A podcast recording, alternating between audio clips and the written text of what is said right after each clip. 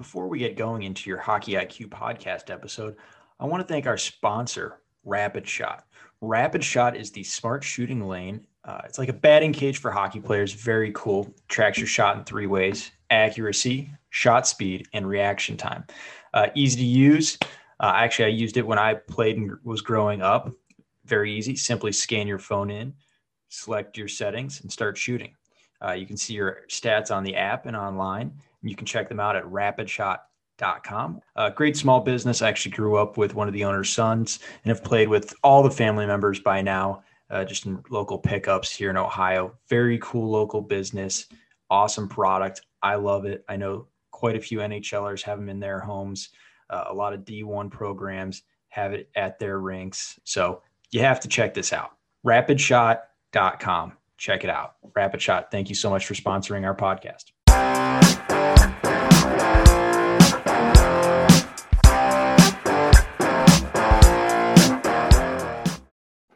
On this episode of the Hockey IQ podcast, we get a review of the Columbus Hockey Coaches Summit 2021. We'll start with myself, Greg Revak, move on to Jack Han, and end on Kenny Rausch. So we'll talk angling, the importance of that, uh, NHL tactics recap for 2021 and trends going into the future, and end on Kenny Rausch's awesome presentation on the five elements of an effective practice. So really excited to share this one. Again, if uh, you didn't get to if you didn't catch any of the presentations, I'll have a link in the summary description here. You can go check those over on YouTube. Again, Columbus Hockey Coaches Summit 2021. Let's get into it. Welcome, everyone. My name is Greg Revak. You can find me on Twitter at Coach Revak. So let's get going. Angling for defense, for offense. So, what is angling? Angling is coming in not in a straight line, but rather on an arc towards a player, trying to close them off, close their space off. Uh, there's this great graphic that you see on your screen from Mitch Brown uh, showing the power of angling here. Um, and this will go into the next stage of, of, why I think it's a skill. So, Bryan Rust here is taking an angle on Brown. If he is successful, he takes that puck and immediately turns on to offense. If unsuccessful, well, not exactly what you want to have happen, uh, you're able to get your toe caps up ice in the direction that the other team's skating and recover very quickly. So, it's a great tool to put in the toolkit uh, and become very, very skilled at this. So, let's dive into why I think it's an important skill, an important thing. Um, and the common thing that you will hear at a rink is read and react, read and react. Uh, and while I think that's not the worst advice, I think there's a higher level to it because if you're reading and then reacting, uh, you're at the pace of the game or a pace below the game. What we really want to be preaching to our players uh, is read and dictate you know, players should have the ability and have the tools to dictate play um, and have this proactive mindset rather than just waiting for something to happen and then reacting, proactively controlling the game, uh, dictating that game. So I think read and dictate is really where we want to go and less from read and react. While read and react is something you have to do sometimes, uh, for the most times, we can really get to the point where we can read and dictate on the game itself. So, like I've alluded to before, angling is a skill. Uh, I think it's the most underrated skill in hockey. The, the main reason why uh, is because players that take great angles and the angles that are provided uh, control the entirety of the game. They are dictating the terms of play. So if you've got a player that's extremely good at angling and understanding the angles, they shape the entire game, which all other players must play on. And they can start to bend that game into their advantage. So super, super important skill. Uh, the most common one you'll see is F1 on the forecheck. Um, and while that is important, I think the other important other important factor here, I was thinking about the players away from the puck, um, whether that be defense, could be in situations um, that are just not super clear.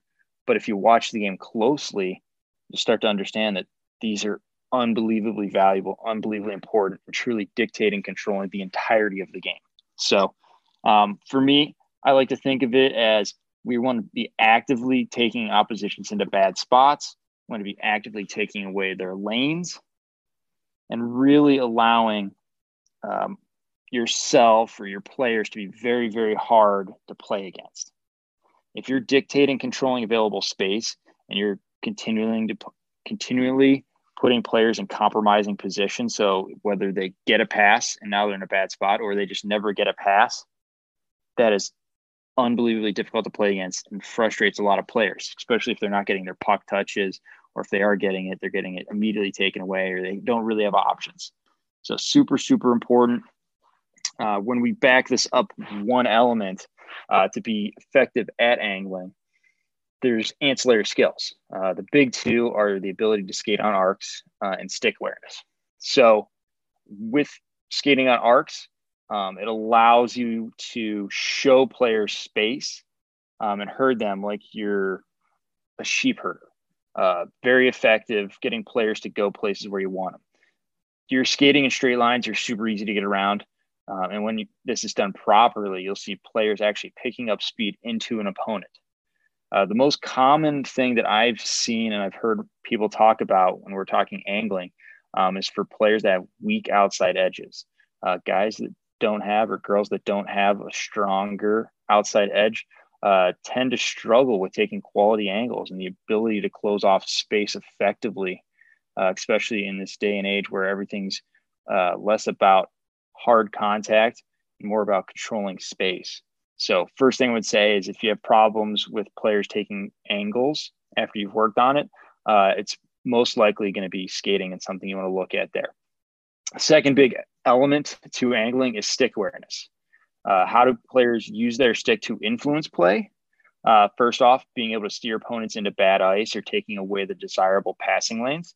Um, and second is for contact and stripping away pucks, whether that be leading stick on puck um, or just jarring it loose with a little tick through the passing lane. So I, I often take a player's stick uh, when we're doing this or someone's not doing it properly and asking them, you know, what is this stick, you know, and they go, oh, it's a hockey stick, coach, ha ha ha. Well, realistically, maybe we should be thinking of this as four to six feet of space and quality real estate that the opposition has to worry about. If you're not leading stick on puck and you're just going for contact, you're giving up that quality real estate. You're giving up that tool that we have to play with. So those are the two big elements. Uh, first, wanted to show a video because I think it's so powerful to understand that no matter your talent level, uh, this is an important skill. Here's Wayne Gretzky. Everyone thinks of his on the puck play, but realistically, off the puck, he was a hound. He put sticks in passing lanes. Great stick. Uh, took great angles and closed players off. And, and we're going to see this through these highlights that, yeah, he was great with all his wizardry skills, but he was also great off the puck taking angles, controlling the game, and controlling the space. Just absolute hockey genius. Excellent stuff there from Gretzky. Uh, all-time great for for a reason. Uh, the next example I want to show is the classic that everyone can think of. You think of an F1, you know, their role primarily is to take that play, split the ice in half, and force it onto one side where you can get a numerical advantage, take away the puck, etc. So I'm going to show Vinny Trocheck of Team North America. Uh, we're going to focus on his arc skating and his stick detail. This is just an unbelievable masterclass in stick detail. Um, and his skating on an arc is also fantastic. We're going to freeze frame this as we go along here. So as the clip starts, we're at the very bottom of the screen. Uh, we're looking at Vinny Trocheck in white going against Sweden here in blue.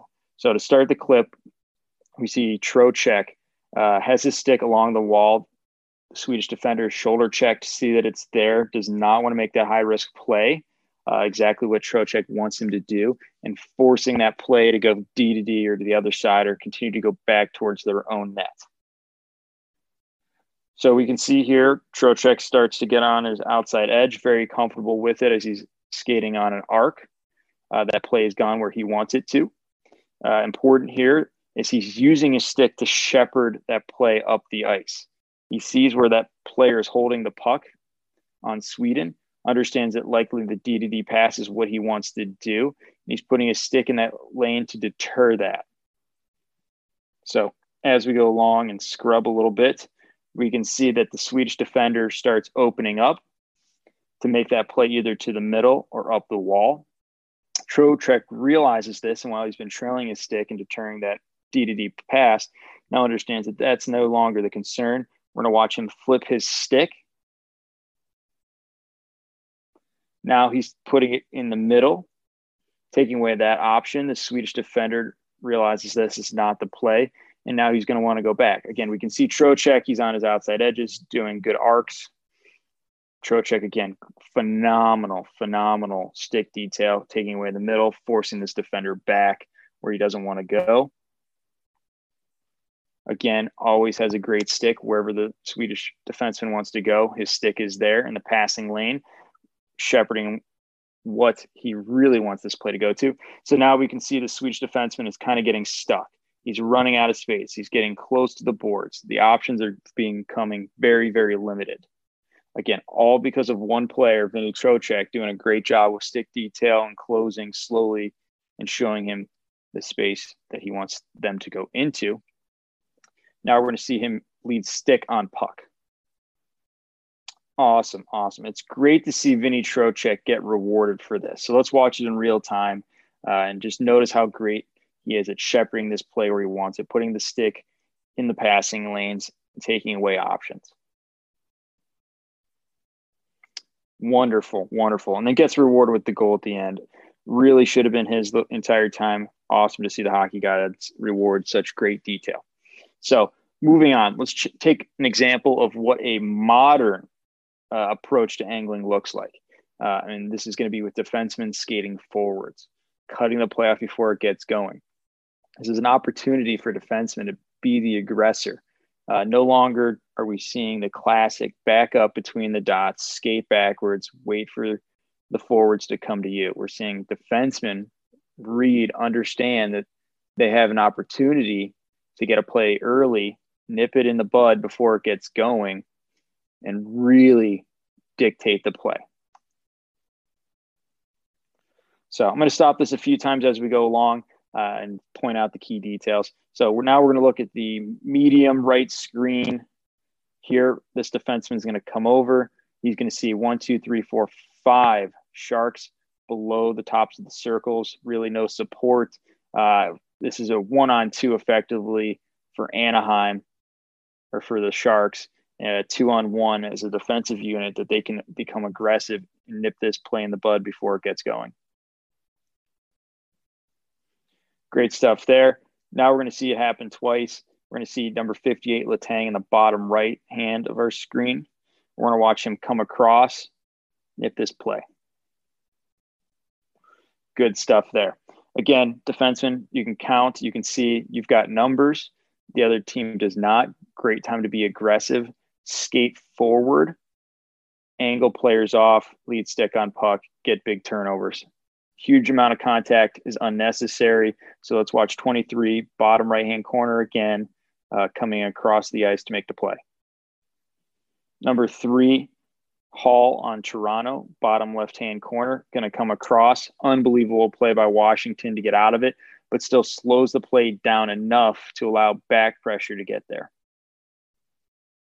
So, what was probably going to be a three on two ended up being a two on two, maybe a two on three at best. So great way to manage risk. Phenomenal. So we're going to watch skating forward here, angling to the boards once, and then twice as we see uh, Schultz come across. There's the first one. We can see skating forward, attacking, not just turning around, skating backwards and taking away the middle. We're going to actively go get this puck. So last one, got to end on a goal here. Uh, Toronto does a great job. There are numbers for Buffalo. His players his head down, can be put in a bad spot early. He tries to make a play, get a good tick on the stick on that puck, turn it over, and go back the other direction. If we go back ever so slightly, we can see even even if he does get beat in some way, we can see his toe caps right here are turned skating up ice. He's going to be able to gap up take away any kind of play. No big deal. While this used to be called a more aggressive and risky play, while it is aggressive, I would say this is the safest play that this defenseman can make right here. Excellent, excellent stuff. So we can see how important this is that it's being used all over the ice in ways that we've seen it traditionally be used, in ways that we're seeing more and more as the trends progress of how it's being used to effectively play defense. So that's the one way. And there, there's always a cat and mouse, a yin and a yang to these things, right? That one side takes a huge step forward, the other side has to figure out, and they take a step forward. Uh, and while I've seen a lot on the defensive side without the puck, I have yet to see much come out about creating issues for players that are trying to angle you. So, what about the offense? How do we create issues for the people trying to angle us? And I think this is, is the huge opportunity uh, that people have to really showcase uh, a skill to a player and really open their eyes. So, the basic concept is the ability to control the defender's skates. The person trying to angle you, try to control their skates. Uh, and the best way that you can do this is skating directly at players trying to angle you, right? The their job is to slowly take you off and force you into, into a compromising position. And the way that they do that is they get on one side of you and push you to that side to the boards, to the bad ice, to an you know one of their teammates. So whatever that may be, but you can get back at them and lock in their skates and not allow them to do that by skating directly at them. All you need then is one fake move, you got them beat. It's very, very difficult to contain if you're skating directly at a player. Now, this isn't end all be all. If someone's got you gapped, they're skating backwards, you're skating forwards. Skating at them may not be the best move, um, but you're going to see how this pins players into positions and allows manipulation of space.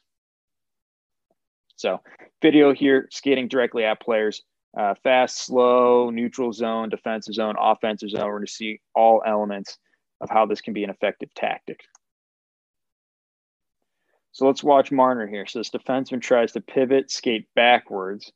He gets jammed by Marner going at him for a half second. Marner realizes that his feet are basically stuck in the ice, kicks it back outside, and this defenseman has to pivot again. Now Marner's got to step on him, probably two steps, and has the ability to make a, a genius level play. Awesome stuff there. So we can see it's an effective tactic, all three zones, all situations, and how you can place players in very compromising positions. But a specific area I want to talk about, um, especially you can talk about this with the players that are a little higher IQ, uh, is the concept of saving ice. Um, benefit of not just controlling the feet, but controlling their positioning and allowing space to be open for when you truly want it. Uh, so you're, I call it saving ice because you're skating at a player, pinning into a position, saving open ice that you normally would have skated into for later. The most common mistake you'll see is players see open ice and they skate directly into it. Well, that space then immediately is going to be cut off. You know, people see, oh, open ice. I need to close this space be a defender there. Um, and you'll often see that from weaker players or just players that are at a lower level. They don't understand this concept yet. So you'll see them skating themselves into open ice, into bad positions, rather than the ability to skating and controlling positioning, controlling feet. So I think the best way to do this is through an example of Torey Krug. Absolutely phenomenal way uh, of saving ice here. So we got end to end vision here it's man to man coverage. Everyone's going to spread out and play some one on one hockey. So right here, Parise realizes he's not in a great position. He probably shouldn't have started from the middle of the ice uh, to play Krug. So at this point, he's just trying to turn around, skate backwards, angle Krug to one side of the ice. So he sees that Krug's going that direction. He's going to try to push him that same direction to our left. So what happens is Krug, rather than going to the open ice that's on our left side of the screen, uh, he's going to skate directly at Parise.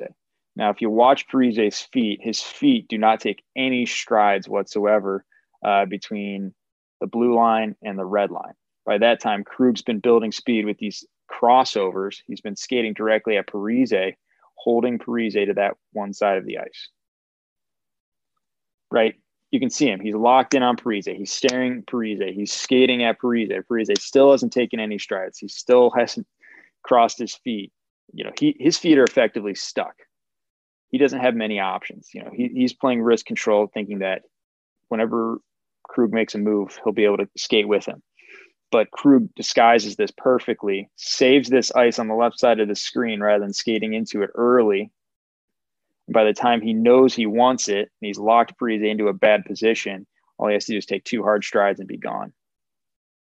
Some stuff again. Let's just watch number 11 here, Parise, and what this is doing to him. You can see all the tactics Krug is doing and how effective it is at creating open space for himself. He could have easily skated into that ice. He doesn't. He skates at Parise, saves it for when he wants it. Boom. When he knows he has Parise, takes two hard strides, and he's there. Awesome, awesome stuff. Great tactic. Saving ice, understanding positioning. Uh, that's why Krug's one of the best defenders in the world. So, how do we teach this? What does this look like? Uh, I want to show three drills uh, and two videos that I've taken. So, starting with the neutral zone, uh, line the attackers, denote, uh, shown in blue here as forwards, and then got D, which are the anglers, uh, shown in red on the opposite side. So, you blow one whistle, this goes off on both sides of the ice. You get a lot of people uh, involved. So, once I draw this up, I'm going to explain the attackers, your job is to score. Defenders, you're not allowed to skate backwards. Keep it super simple and go from there. So here's what the video looks like after explaining that. So keep in mind what we've been talking about, uh, saving ice particularly. Do we want to go down the wall? I want to pay close attention, pay very, very close attention to this player in white that's about to go here. See what he does. If what he's going to do effectively is go down the wall, realize he's getting cut off, and try to cut back to the middle, by which time, way too late. So, with that, I blow it down, bring the kids in, and I show them the exact video I just showed you. Asking a simple question, you know, what does the defender want you to do? Everyone murmurs a little bit. Uh, you know, and then someone finally mentions, oh, hey, go to the outside, keep them to the bad parts of the ice, put them into the wall. Okay, very obvious things for us. So the next question being a very rhetorical one should you do that? Obviously not. So you do this drill, they do it completely wrong. They're doing it very ineffectively. They're doing exactly what the defense wants from an offensive side of it now we need to show them the opportunities that are out there. So what we do is get the assistant coaches involved, showing them doing it their way, where they skate into the open ice, getting excited. Oh, I see the open ice, go in there, and how ineffective that is. Then we show what if we skated directly at the angling opponent? What does that do? They can see how effective it is. So we're showing the video, we're showing an example, we're giving some tactics, some ideas of how to make this happen. Now, as you saw with the drill, it's very cat and mouse. I'm not a big fan of putting stuff on the ice. Uh, very little, if anything, uh, ever touches the ice when I'm out there. I think there's so much value to playing the cat mouse, testing things out, and allowing them to get the reps to truly understand these angles. So, this is the video directly after we had that conversation uh, and see the difference between the two. So some are better than others, but you can see the, they're starting to get the idea of not getting too excited to go to one area of the ice. So next up in line is our hero here in white that we just keyed in on. See what he does differently. See how effective this is. I'm going to play this twice because you need to watch the kid in the white and then you need to watch the person trying to angle him and what happens to his feet. Look at the difference. Unbelievable. Now, this time, watch the defender's feet. Watch how he gets his feet jammed, and it makes it so easy for this player who struggled so much the last rep. A little stutter step, spraying of the ice, and now, boom, he's in on net.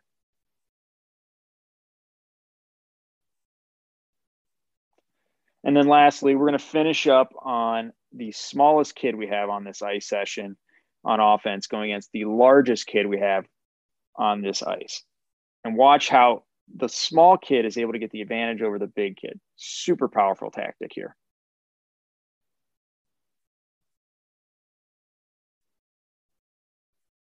Great learning all the way around. Awesome, awesome stuff. Again, cat and mouse setup. Uh, rep it out. They start to understand. They start to get it. They start to understand what they need to do from a defensive standpoint and then from an offensive standpoint. Uh, it's just great learning both ways. Lastly, I want to finish up with two drills of how we can uh, take this to other other spots on the ice. We've done the neutral zone, so let's take this into offensive slash defensive zone. Uh, start with an attacker behind the net. Their goal is to get outside the blue line. They take the puck. Their only rule is you got to go around the net. Uh, other than that, free free wheel. You can do whatever you want. Chip it, slow ups, low down, skate it open space, uh, skate at a player, whatever. So start usually one on one, some basic angling, just get get a feel for it. Uh, but I think there's even an extra element that we can add is having one puck carrier with two defenders, two anglers. Uh, and then the second person can understand the defensive spacing that's required. Should they be close? Should they be further away? How can they read off their teammate? Is my teammate coming in too shallow? Is he coming in too high? Should I then position myself on the other side of that to understand he's giving this to the opponent? I need to be there because more than likely the opponent's going to go there. So really good cat and mouse game. I definitely would say get up to a one v two situation. Uh, and then lastly, small area games. Uh, spot a puck to one side. That side becomes the offense to start, and then you've got defense on the other. They've got an angle again, same rule. Got to go around the net, uh, but you can get this up from one on one to a two on two, three on three, and if you're crazy, go four on four. I think twos and threes are the best uh, because you can get a good sort and you can see players angling off of the puck and pushing players to bad spots on the ice. So if they do get a puck, it's bad. So spot a puck, play it out for 10, 15 seconds, continue that. Great, great stuff there. So thank you for tuning in to my presentation on angling here. Uh, you can follow me on Twitter at Coach Revak. Follow me all over the web. Uh, I do some writing for the coaches site. And then myself and Dan will also do team and individual video analysis, whether it be games, technique. Done a lot of stuff on shooting this summer uh, through COVID, uh, but also just talking with coaches on a lot of this stuff as well and, and being consultants. So really excited to help out the community. Glad you all tuned in for this. Really excited to share this great technique. Uh, make sure to let me know how it goes for your your organization and your team. Take care. So obviously, I watch a lot of hockey. Um, working with my clients, whether at the pro or or minor hockey level, and one of the things that I really um, found interesting this past year was how, you know, even as we're getting kind of up to speed on on what hockey is all about at the pro level now, is that it's still changing, and um, you know, some of the the the tweaks that teams make are very subtle, but then uh, it's a copycat league. So as soon as one team does it, another team does it, and then all of a sudden it becomes like a league wide trend. And so I've identified a few trends um, that I think we can actually learn from, whether as fans or analysts or coaches or players, because every little change that happens at the at the NHL level, there's a bit of a butterfly effect where you know we don't notice it right away, but within three or four or five or ten years the way that the game's played and the game that the, the way that the game is coached at the minor hockey level uh, changes drastically. So now we're talking about letting kids make more mistakes, playing more of a possession style, uh, you know, using the width of the ice, uh, completing more passes. So those are things that happened at the NHL level a few years ago, and now it's trickling down. So what are some of the things that are happening in the NHL right now that are going to trickle down uh, a few years from now at the level that either we play at or that we coach at. So th- that was the main question that I wanted to look at uh, today. So without further ado, let me actually get to the, the first part of my presentation, which is D zone coverage. Now, when I was in Toronto um, between 2017 and, and 2020, there were some changes made in the D zone coverage. And one of the first things that Sheldon Keefe did when he took over as head coach in 2019 is that he tweaked uh, the D zone coverage a little bit. So instead of having that F2 cut the top, which is standing next to the wall and blocking that low to high pass, that F2 is now more in the middle of the ice and protecting the middle. And the thinking was was that um, well, first of all, the Islanders were using it very successfully with Barry Trotz, um, and you know they were able to kind of give up that low to high and then either block a shot or block a, a slot pass and take away the most dangerous looks. So really, um, you know, the, the, Islanders still play this way, but uh, when we get to 2021 now, is that the Leafs actually went back to playing a little bit more aggressive. And the whole idea now is we don't even want to let the first play happen. So whether you watch the Leafs, whether you watch uh, Carolina, whether you watch Tampa Bay, uh, they're very aggressively taking away that initial low to high pass. And the thinking is is that if the other team is cycling in your zone, you want to pressure the play and you want to stop it as soon as possible. You don't want them to play the puck high and run a high cycle or a high three on two or you know some kind of a high movement. Uh, you you just want to nip that in the bud and then cut the top right away. Now, um, and I think this is something that teams have figured out is maybe if you're the Islanders, your, your roster's built a certain way, you can get away with protecting the middle and sitting back a little bit more and letting your teams play. But as you come up against more skilled teams, teams that activate their D's better, uh, teams with more high end talent that can really use the high slot, you don't even want them to cycle the puck high. So you want to be able to stop the play either in the corner or at the half wall, and then hopefully uh, force a 50 50, win the puck, and then break out. Um, the second shift that I see at the league level is uh, when back when I was coaching in the AHL, I would say at least two thirds of the teams in the AHL and the NHL played a 1 2 2 neutral zone forecheck, which means uh, F1 cuts the ice in half, F2 forces the puck wide, and then D1 comes over and denies the entry with D2 kind of mirroring that movement, right? Like uh, like you see right here. And this works really well at forcing dump ins and at um, uh, killing plays at the line, especially if your D's are good movers. So now I would say, you know, with the success of the Islanders, uh, the success of Tampa, um, both of these teams play a 1 1 3. And what a 1 1 3 does, um, that's subsequently been copied by Toronto and then Montreal when they made that coaching change from Claude Julien to Dominic Ducharme, is uh, the 1 1 3 is a little bit more passive, but it allows you to have three players back all the time so that you never give up an odd man rush. So, in terms of um, uh, pressuring, it's not quite as good because you're not able to force the play to the boards as well, with F2 being more central and then F3 being more of a kind of a far side safety, right? But what this does is if you have a very dynamic one on one threat like a Connor McDavid or uh, a Nathan MacKinnon or a Matt Barzal or an Austin Matthews, you can use a one one three and buy yourself a little time. And, and essentially, this is what what it does. So, in terms of just killing the play at the line, it's not as good.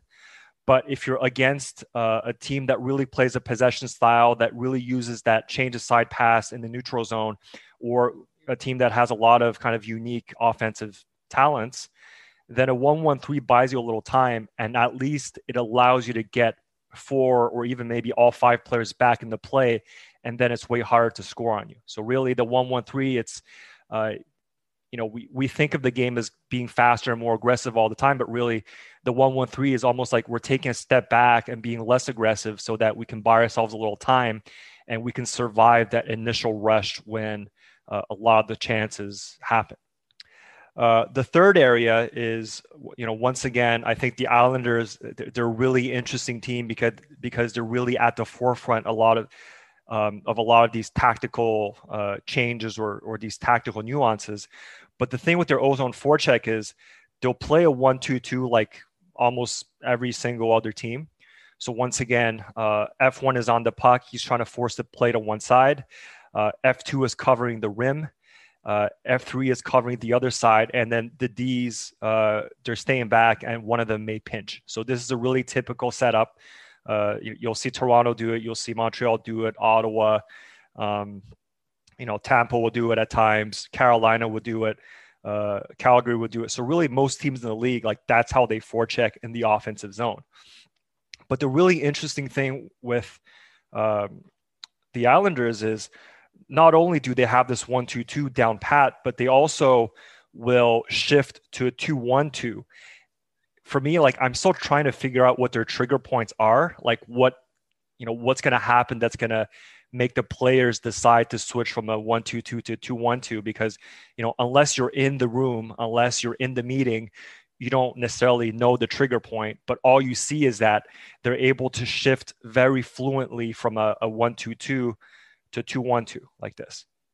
And the you know we always talk about the importance of being deceptive or being manipulative when you have the puck and actually, the the cool thing with uh, the Islanders is that they're they're really deceptive without the puck, because as a D, if you read a one two two, you can reverse to your partner. You can go D to D. You can maybe beat F one and hit the middle, but then that same read, if they actually come in with a two one two, you're running right into pressure. So if you're reversing the puck, um, that second Islanders forechecker is going to be right on your partner. If you try to beat F1 and gain the middle, uh, that high player is going to be in your face. So w- what happens is is that the Islanders are really tough to play against because uh, they have two looks, not just one. So you can never take it for granted where their forecheckers are. You you always got to be looking up and scanning the ice and and kind of talking things out as you go, which is really difficult to do if you have the puck and there's pressure on you. So that's something I think a lot of teams are going to embrace in the coming years where it's going to involve more teaching. It's going to involve maybe more deliberate practice. But I think you're going to start seeing teams throwing two different uh, forecheck formations in open play, right? And, and that's going to be something uh, I think that we should watch out for, and something that's going to be really uh, bo- both is going to be mo- more demanding for the players, but also for the coaches, because now you got to teach more in the same amount of time, and you got to implement two systems or, or two schemes uh, when normally you're only implementing one. So I'll be curious to see how that shakes out. Uh, in terms of offensive transition, um, you know, Colorado and Florida are the two best teams in the league in terms of creating chances and shots off the rush. Uh, Carolina does it differently. They're more of a dump and chase team, but they play really fast. So really now we see kind of two different mentalities when it comes to transition play. The first one is very possession oriented. So we, we talked about this a lot when, when I was in Toronto and you know Colorado is implementing this better than anyone. So really what you're looking for is the puck usually starts on the wall. So you're trying to get off the wall with a good carry using whether, you know, it's a cutback or crossovers or a change of speed. You want four players in the rush. So you have F1, F2, F3, and then D2 is going to be jumping through the middle. Uh, you're going to be looking to change sides with a pass as much as you can to force the neutral zone forecheck to adjust and, and create some seams. Uh, you're looking for your elite players like Nate MacKinnon or, um, you know, your your Matt Barzals, your Matthews. You're looking for them to be an option in the middle and and really creating middle speed. And then finally, once you're able to hit that middle speed, then you have a wide player who's able to create a two on one on the entry. And once you create a two on one on the entry, it's a controlled entry.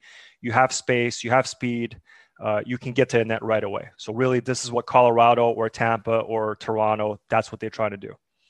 Uh, a, different approach is Carolina. So, Carolina, uh, essentially, they want to beat you with speed on one half of the ice. So, if you look on the diagram here, F1, F2, and F3, they're all pushing up ice. And then the D's are looking to play the puck north to F1 really quickly for kind of a, a two on one entry on the strong side. If that play is not available, then he's stretching to F3. And then maybe D2 is also an option in the middle. But really, this one's a lot more straightforward. You're looking to play the puck north. You're using uh, passing instead of more of carries or deception. You're not changing sizes often. And you'll see Carolina and Vegas do it. These are probably the best two teams at doing that. And, and the beauty of what Florida's been able to do this year, obviously they went down in the first round to Tampa, but for me, they were one of the more interesting teams to watch because they kind of have a hybrid of both um, that possession buildup, but also that that quick playing buildup. So if you go back here, We see the change of sides. We see, you know, trying to fit multiple passes within a rush. And we'll see that in Florida as well. But the difference is Florida is stretching all their three forwards up ice very quickly, but also they're totally unafraid of having the D's jump into the play. So, really, this is probably the most aggressive neutral zone rush scheme I've ever seen uh, as long as I've analyzed the NHL. It, it, looks a bit like what the Oilers used to do, though hockey in, this, in the 80s, uh, you know, when Gretzky and Kurri and all those guys played, Paul Coffey, uh, it was way less structured, but essentially this is what they were trying to do pushing the forwards up ice and having these carry and then create options. And this is probably the most demanding type of transition just because you got to be able to skate. You got to be able to make passes. You got to be able to catch passes. You got to be able to play east west, north south. So um, it'll be interesting to see how Florida is able to build on this, uh, frankly, very promising framework uh, next season. Uh, but but I think you know if you want to study the future of offensive play, you got to watch Florida right now. And then finally, in terms of ozone play at five on five, uh, again, Florida is a very good team to study, but also Tampa and New York uh, are really interesting as well. And this is something that Tampa has been doing for a while. They like to get their F3 really high, almost between the Ds or even a little bit higher, and then run that 2 3 funnel. So you're always getting this exchange uh, or this rotation between the three forwards. They're, they're controlling the middle of the ice without stopping at the net. And then the Ds are active. They're free to go down the wall or get off the wall and walk to the middle. And, and it's just, it's a very fluid way of playing. And I'm, I'm sure we've all seen how they play, given the fact that they just won the last two cups. Uh, a slightly more uh, conservative way of, of, doing it is uh, what Florida and what New York do um, in the ozone, which is they'll have one or even two players at the net. But once again, that third forward is going to come up, and you're playing again in kind of a two-three with the D's pretty active, trying to hit um, hit the middle here on a high three versus two. So in terms of uh, my diagrams, that's it. Uh, now, you know, we have a few minutes for questions or whatever uh, whatever you guys want to ask me. Yes. Who is in charge of on ice play during practice? So that's a question I want to ask to the group. Um, the coach sets up environments, but the players should be in charge of the actual decision making. Beautiful, right? It's a little bit of a give and take. It's not just one. Right? Everyone thinks, well, coach is in charge because he sets everything up. But if the players don't have some ownership to it, it really doesn't matter what practice looks like. So we're, you know, we're talking about what you know, we want player development to look like. And then we're going to ask this is who's in charge of play on ice play during a game? Um, he says there? the players. He, he's, he's right here with us. Oh, okay. So he says the player. Why, why the player, Greg? Yeah, he, he, they're the ones playing, as Jon Cooper says. He's just going out there to chew gum.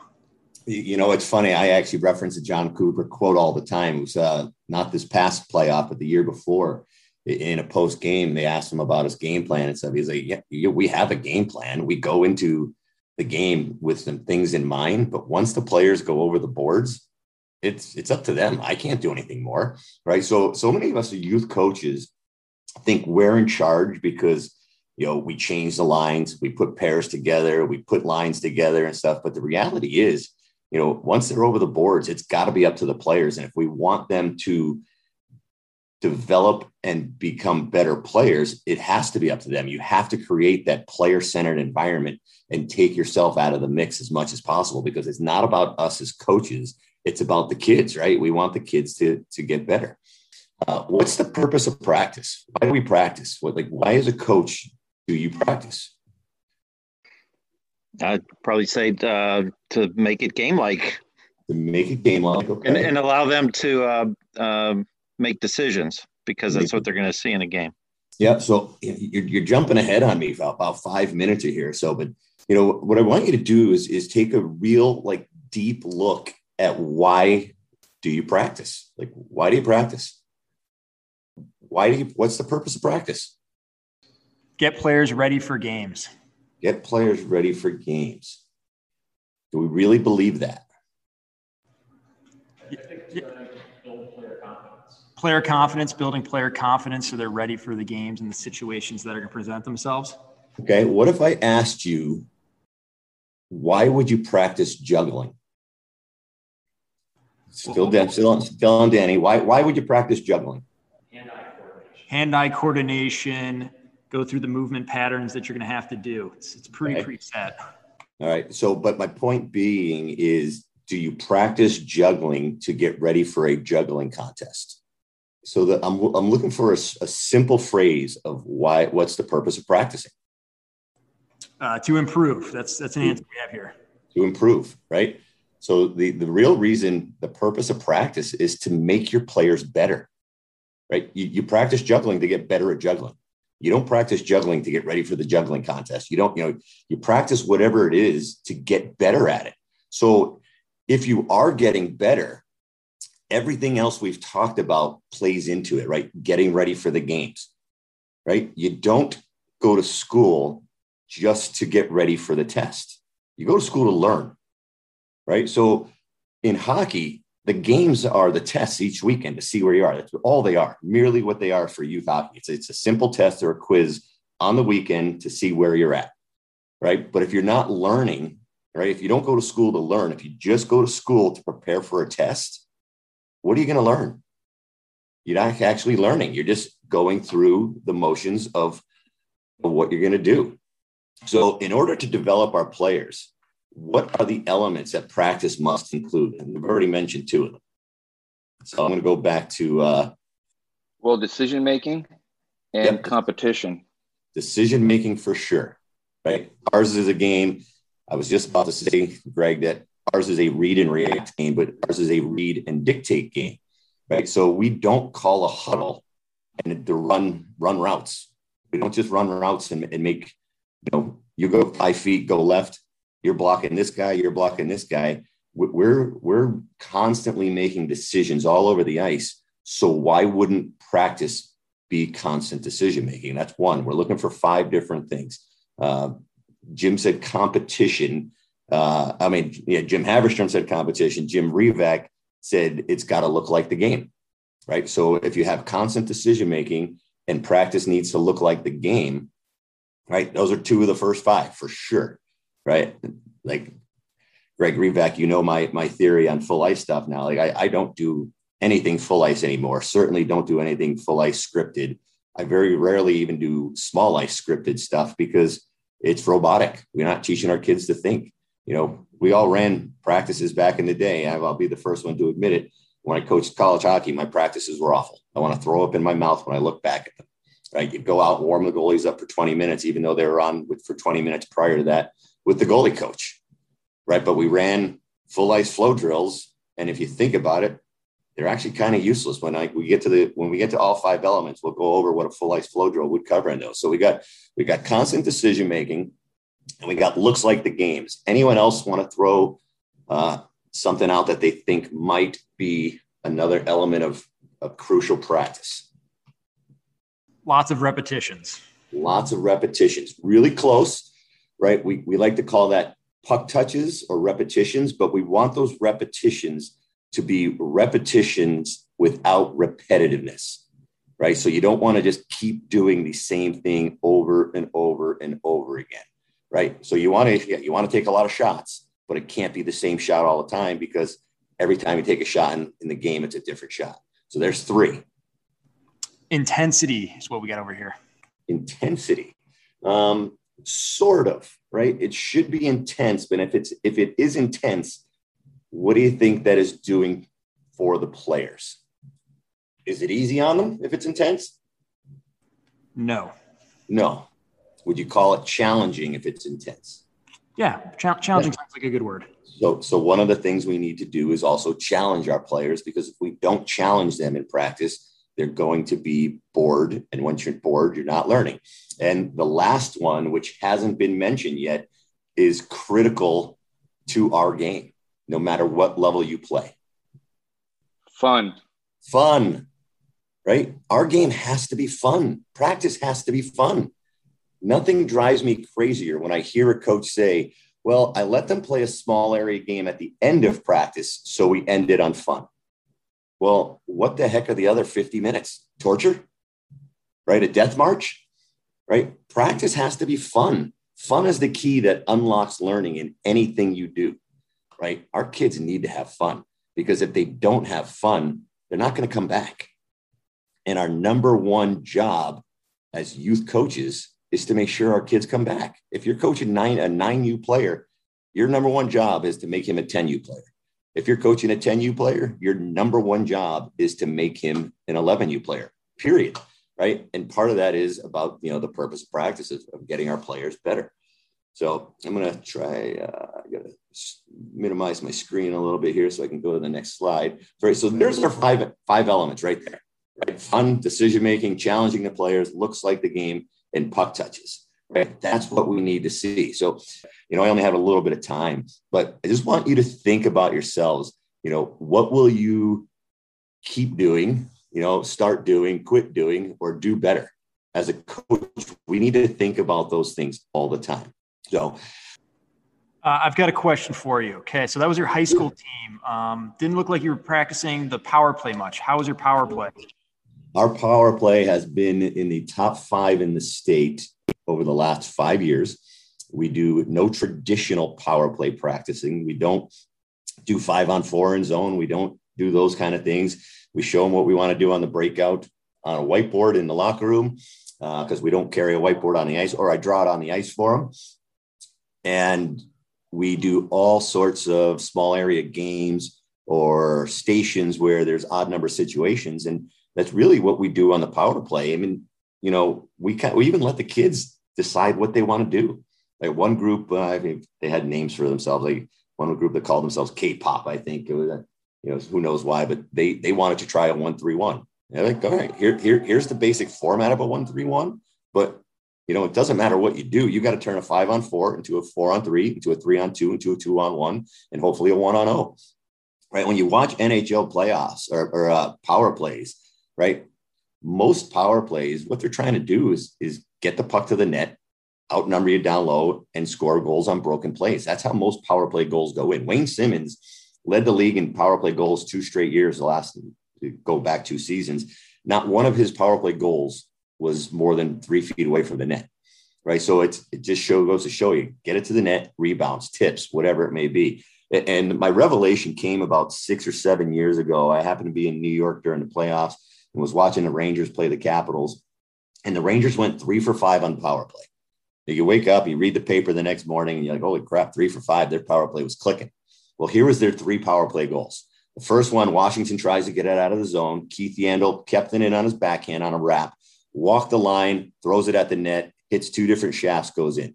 All right, there's one for one. I think the next power play they didn't score. The next power play goal, they've got a puck down low. Brassard tries to make a pass out front, and it goes off a defenseman skating in. There's two, two for three. Don't score on the other one. You're two for four. The last power play goal is a rush coming up the ice on the breakout, zone entry.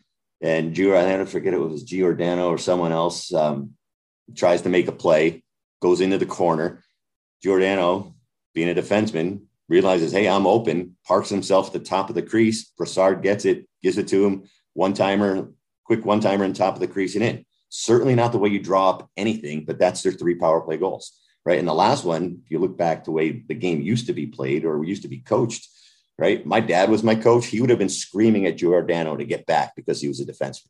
And you watch the game now, it's it's it's nearly positionless with the way guys are all over the ice and the way they interact and interchange. And I can't tell you how many times during the playoffs I saw a defenseman pass to a defenseman in the offensive zone below the hash marks. Right, that never would have happened 15 years ago, but it's the way the game's played. Right? Rasmus Dahlin, uh, I talked to his dad, and I'm like, when did he start being a full time defenseman?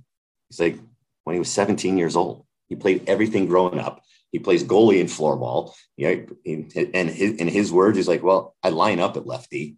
Right. Other than that, I just play hockey." So that's kind of a, a, quick philosophy of, of what we look to do, and, and you know, put kids in the environment just to be to to get better and improve, and and it works. Well, I hope you enjoyed that episode. I know I did. So Before we let you go, though, we'd like to remind you to please like our podcast, subscribe to it, give us a follow, uh, and share this with all the hockey people in your life. We really appreciate uh, growing this community, this podcast. Um, remember, we also have a newsletter, the Hockey IQ newsletter as well.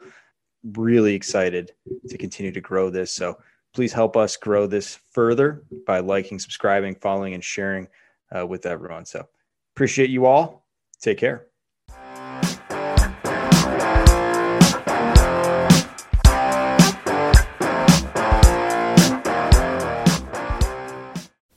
That concludes this week's episode. Thanks for joining us here at Hockey IQ.